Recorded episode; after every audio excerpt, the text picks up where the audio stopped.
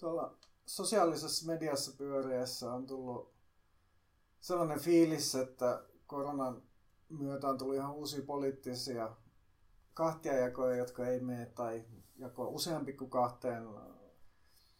kahteen leiriin, jotka ei mene mitenkään niin kuin vasemmisto-oikeistolinjalle eikä välttämättä edes liberaali-konservatiivilinjalle. Yksi niistä jaoista koskee sitä strategiaa, mitä ihmisten mielestä koronaan pitäisi reagoida. Ja onko nämä poliittisia jakolinjoja? Oikeastaan kyllä, koska ei kukaan niin tiedä täysin, että miten virus käyttäytyy. Aika paljon ihmiset tekee niiden maailmankatsomusten ja aatteiden perusteella päätöksiä. Ja päätökset maailmankatsomuksen perusteella on ihan aina paikallaan silloin, jos ei ole jotain täydellistä tieteellistä tietoa tai yksikäsitteistä ratkaisua. Ja tietysti mennään sillä rajalla, että onko vai ei, mutta kuitenkin. Ja ensimmäinen näistä kahtia jaoista on tosiaan koskee strategiaa, miten epidemia pitäisi suhtautua. Ja tässä on vaihtoehtona on tämmöinen tukahduttamistrategia, jossa sitten ideana on, että tämä epidemia pitää pystyä pysäyttämään, ja se pystytäänkin pysäyttämään tai vähintäänkin painamaan niin alas, että vaan pieni määrä ihmisiä sairastaa, kunnes sitten tulee rokotus ja kaikki voidaan rokottaa ja se pelastaa. Ja sitten toinen näkökulma on, että tämä ei ole mahdollista, vaan sen sijaan pitää vain pyrkiä siihen, että tehohoidon kapasiteetti ei ylity ja kaikki, jotka sairastuu vakavasti, pääsee sitten tehohoitoon. Tätä mä sitten kutsun käyrän litistämisstrategiaksi tai litistämisen strategiaksi.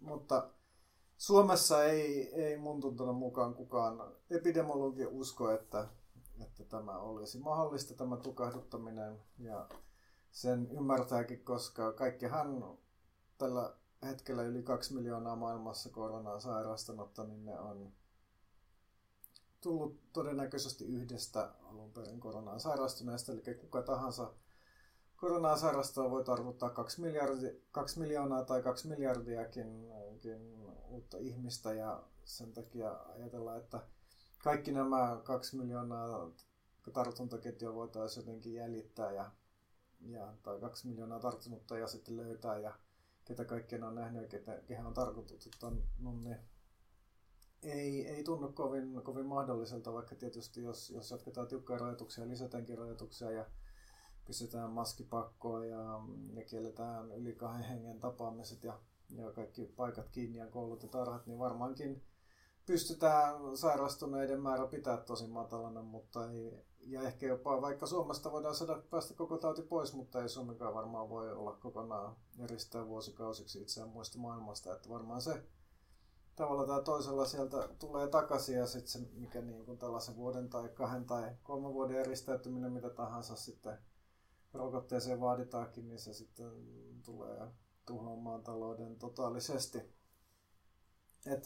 Ja sitten on tietysti ihmiset, jotka on sitä mieltä, että ei niin kuin voi ajatella silleen pragmaattisesti, vaan pitää vaan yrittää taistella tautia vastaan, ja myös mä oon törmännyt ihmisiä, jotka on sitä mieltä, että jokainenkin lisäkuukausi, mikä voi ihmisille antaa elinaikaa riskiryhmään, johon kuuluville vanhoille ihmisille, jotka tähän sitten tautiin kuolevat, niin se on jokainen kuukausi arvokasta riippumatta siitä, että kuinka paljon se maksaa, mutta oikeasti kyllä niin kuin talouden romahduksellakin on hinta, ja tosiaan on jo arvioitu, että pahimmillaan voisi koronan talouskriisiä, että näillä nähdään, joka voisi tappaa jopa 300 000 ihmistä joka päivä pahimmassa tapauksessa. Eli itse asiassa tämän niin kuin taudin ehkäisytoimet ja sitä seuraava talouskriisi, niin se voi tappaa enemmän ihmisiä kuin koko tauti tappaisi, vaikka sen annettaisiin mellastaa täysin vapaana. Että ei tätä niin kuin talous- ja ihmishenget vastakkaisettelu ei ole mahdollinen, koska ihmisten henki aina riippuu taloudesta. Mutta minkä takia ihmiset sitä uskoo, siitä huolimatta tähän tukahduttimisstrategiana toisaalta just on tämä moraalinen näkökulma, jota mä käsittelin, mutta myös tuntuu, että ihmisillä on todella paljon sellaista teknologia-optimistia, suorastaan sellaista kulttimaista niin kuin uskoa teknologiaa, että silloinkin kun teknologian kehittäjät, eli lääkeyhtiöt, ei todellakaan lupaa, että tulisi tänä vuonna tai edes ensi vuonna mitään rokotetta koronaa vastaan, kuten muistetaan, niin HIV:tä vastaan kesti yli 10 vuotta ennen kuin lääkeyhtiöt pystyy löytämään jotain toimivia lääkkeitä, niin sitä huolimatta ihmiset uskoo, että sieltä se tulee ja meidät pelastaa, että se niin kuin, tässä tieteellisen maailmankatsomuksen tai ehkä tai ei nyt tieteellinen maailmankatsomus, mutta sellaisen niin kuin tiedeuskon ongelma on, että se saattaa uskoa tieteeseenkin silloin, kun tiede ei itse usko. Ja sitten jos ihmiset sitten pettyy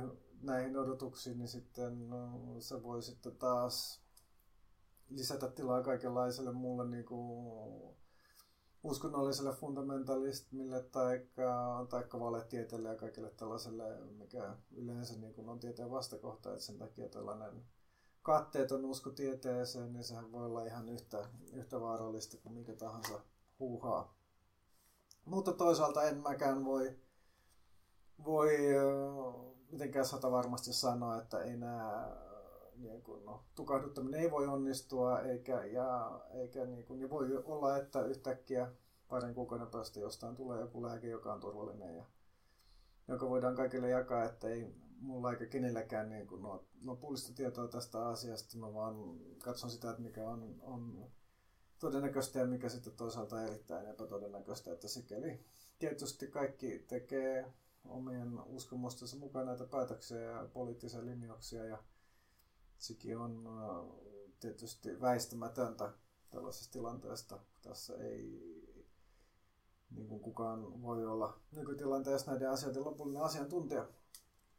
Mutta Suomessa vaikuttaa siltä, että hallitus on siirtymässä tosiaan tähän käyrän litistämisstrategiaan, tai ehkä on sitä koko ajan ollutkin siellä takana siitä, että rajoituksia puritaan ehkä hiljalleen purkamaan, kuitenkin hyvin maltillisesti.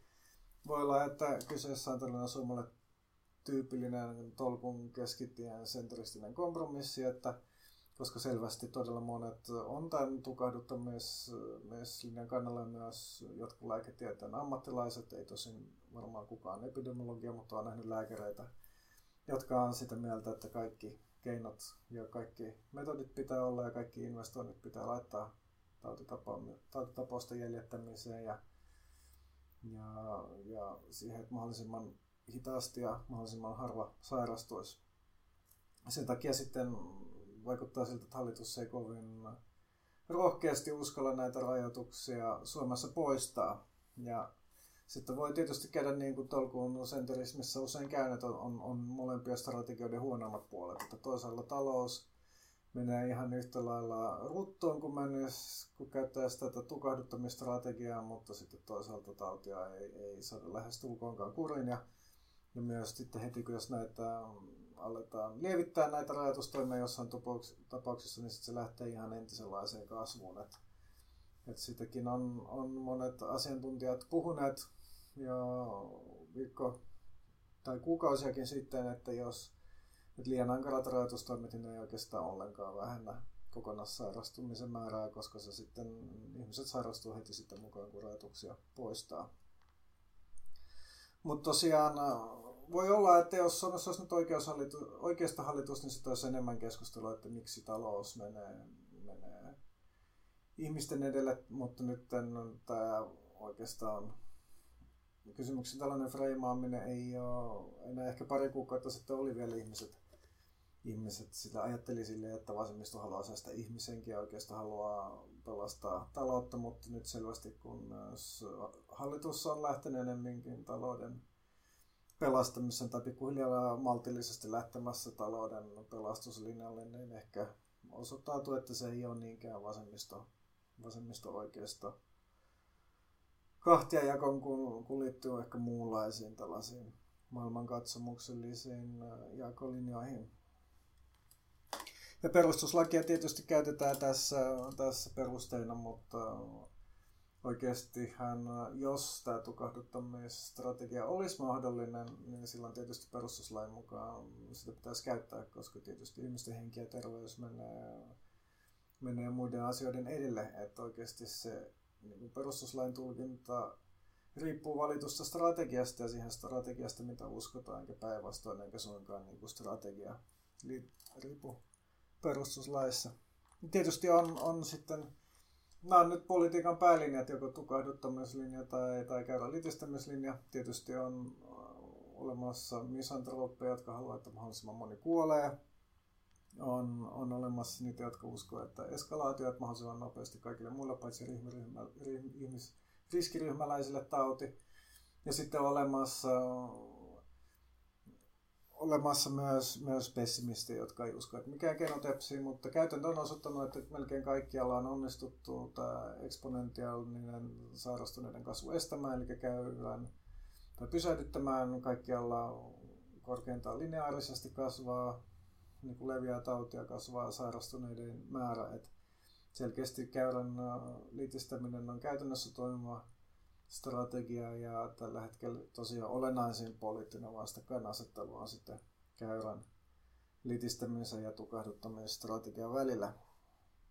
Mutta sitten sitä mukaan, kun enemmän käydään keskustelua taloudellisista seurauksista ja varmaan muutaman kuukauden päästä on jo selville, että kuka olikaan oikeassa, oliko tukahduttajat vai käydä litistäjät oikeassa, niin sitten siirrytään siihen keskusteluun, että mitä pitäisi niin kuin taloudelle tehdä. Talous ottaa nyt kovasti hittiä tästä epidemiasta ja mitä sille pitäisi tehdä, ja silloin tulee sitten toinen vastakkainasettelu esiin, eli elvyttäjät vastaan vyönkiristäjät. Ja tässäkään ei ollenkaan niin vaikuta siltä, että menisi vasemmiston ja oikeiston tai liberaalien ja konservatiivien mukaan Suomessa vastakkainjako, koska toisaalta esimerkiksi Keskuskauppakamarista on Juho Romakkaniemi todella niin vaatinut hallitukselta ripeämpiä toimia yritysten tukemiseen. Ja eli käytännössä sama niin yksi elvyttämisen muoto. Ja sitten myös kun Li Andersson ehdotti tätä 100 € vappusatasta kaikille suomalaisille jaettavaksi, niin siitä tuli varovaista tukea myös saman Konttonin, eli Keskuskauppakamarin pääekonomistin Mauri Kotamäeltä. Mutta toisaalta sitten taas liberaalisten mieltä, että mitään tällaista ei tietenkään siellä kirjoitteli, että ei mitään tällaista voi tietenkään tehdä. Ja myös tietysti Sanoma Oy pääkirjoitustoimittajilla sama kello, että nyt syksyllä sitten pitää kovasti alkaa leikkaamaan ja lopettaa, poistaa hallitusohjelma, neuvotella uusiksi ja kaikkia mahdollisia sosiaalietuksia ja vastaavia ja miten leikata jyrkästi.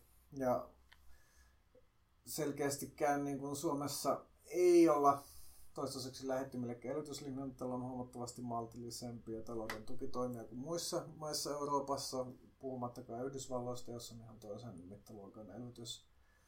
Operaatiot liikkeelle ja myös hallitus on ilmeisesti mieluummin myymässä valtionyhtiöitä ja niiden osuuksia kun ottamassa kovasti lisää lainaa. Eli periaatteessa mennään tällaisella perinteisellä suomalaisella vyönkiristys-austerity-linjalla, mikä ei ole tietenkään yllättävää, jos kepu kumminkin vetää Suomen talouspolitiikkaa tällä hetkellä. Ja tosiaan, mutta oikeisto ei ole tästä asiasta mitenkään yksimielinen, eikä siitä vaikuta siltä, että olisi yksimielinen myöskään vasemmisto. Ja vasemmiston sisällä tämä elvytys vastaan vyönkiristys kahtia jako, niin tämä menee vähän, niin kuin mä kutsun tätä, rahaa taikaseinästä vasemmisto vastaan kateusvasemmisto.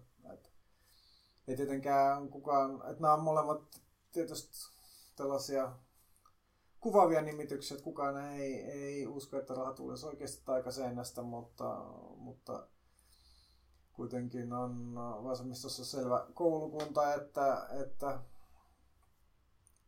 valtiontalous ei ole kumminkaan kotitalous, ja koskaanhan ei ole kukaan valtio maksanut kaikkia velkoja lukuun ottamatta Ceausescu Romaniaa tai sitten jotain muutamia öljyvaltioita, että kun jossain Twitterissä joku itsensä tässä sivistänyt insinööri viisastelee, että kaikki velka pitää maksaa pois, jos sehän ei valtion tapauksessa pidä paikkaansa, ja muutenkin niinku raha on asia, jota jatkuvasti syntyy lisää ja sitä pankit synnyttää lisää, talous synnyttää lisää, että ei ole mitään niinku tällaista. Kukaan ei pysty suoralta käsistä sanomaan, että kuinka paljon rahaa liikaa, ja sitten tällaisessa tilanteessa, jossa selkeästi tulee kysyntäshokki ja tarjontashokki, niin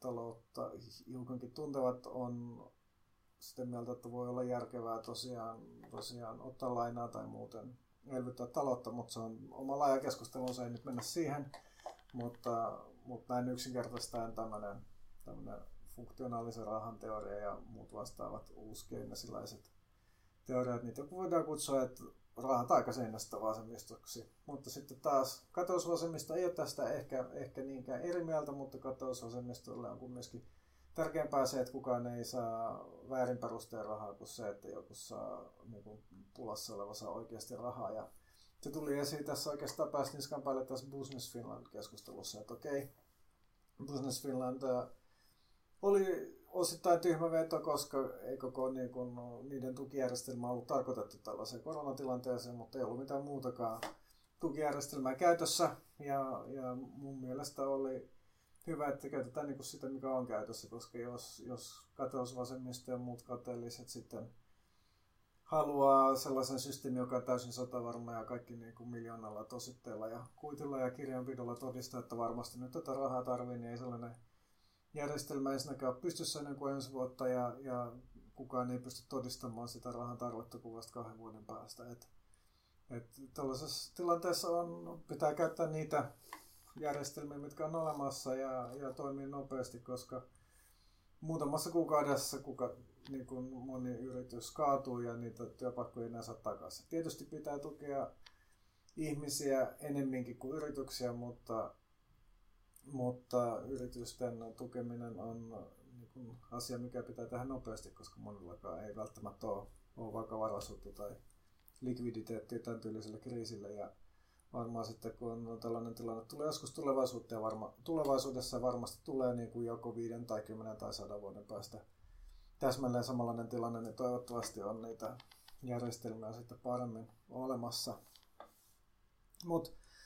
Mutta tosiaan kateusvasemmistolle se on olennaisinta, että kukaan ei saa vahingossakaan yhtään ylimääräistä, ja ennen kaikkea tämä rajaveto on suhtautumisessa Amanda Harkiman ja Amanda Harkiman Porscheen. Amanda oli pari päivää sitten iltapäivälehdessä kertomassa, mitä on nyt luottotiedot mennyt ja melkein piti Porschekin myydä, joka hän on siis selvästikin lainarahalla hankkinut, mutta onnistui sen kumminkin pitämään, ja siitä sitten tuli sekä Facebookissa että Twitterissä valtava tällainen virhe, että kuinka voi joku elää tälleen ja tälleen näin huolimattomasti, ettei mitään säästä ja vielä leveillä rahalla, ikään kuin Porsche olisikin joku valtava statussymboli, halvin Porsche maksaa alle 10 000, että se melkein moni työssä käyvä, jolla ei ole edes keskituloa, niin voi siitä tulee ehkä sellaista 150 ja 260, jos sitä osamaksulla maksaa. Et ei siinä pidä olla kovinkaan kummonen porvari, ja musta on surullista, että ihmiset ei enää edes erota, että kuka oikeasti on rikas ja kuka ei. Ja käy tällaisia ihmeellisiä symboleita vastaan, että okei, on kateellisuus tietyissä mittakaavassa, se on hyödyllinen asia, ja tätä yhteiskunnallista tasa-arvoa ylläpitoa pitäisi olla jotain rajaa, ja pitäisi pystyä erottamaan, että kuka oikeasti etuoikeutettu ja kuka ei, ja kuka täällä hallitsee. Mä en usko, ja sitten ei pidä, että jossain, en usko, että jossain paratiisihotellissa tai Temptation Islandissa pyörimällä tienaa isoja rahoja, miljoonia, ja pääsee yhteiskunnan hallitsevaan luokkaan, että se, että sattuu sukulaisena olemaan joku miljonääri, niin se ei välttämättä tarkoita, että sulla on jotain niin kovin kummallisia rahoja. Mutta no tosiaan tämä tuleva jakolinja, että siellä on toisaalta rahat aikaseinästä vasemmisto ja sitten ekonomistit, ja niitä vastaan sitten käy Libera ja Tere Sammanlahti ja keskustapuolue ja kateusvasemmisto. Ja saa nähdä kumpi voittaa, mutta tietysti kun Suomen historiaa katsoo, niin helposti voi odottaa, että voittaja suosikki tässä väännössä on vyön kiristys linja, ja se voi sitten johtaa siihen, että tästä niin kriisistä ei kovin nopeasti mihinkään nousta. Mutta täällä me asutaan ja näillä mennään, ja aina ei voi voittaa.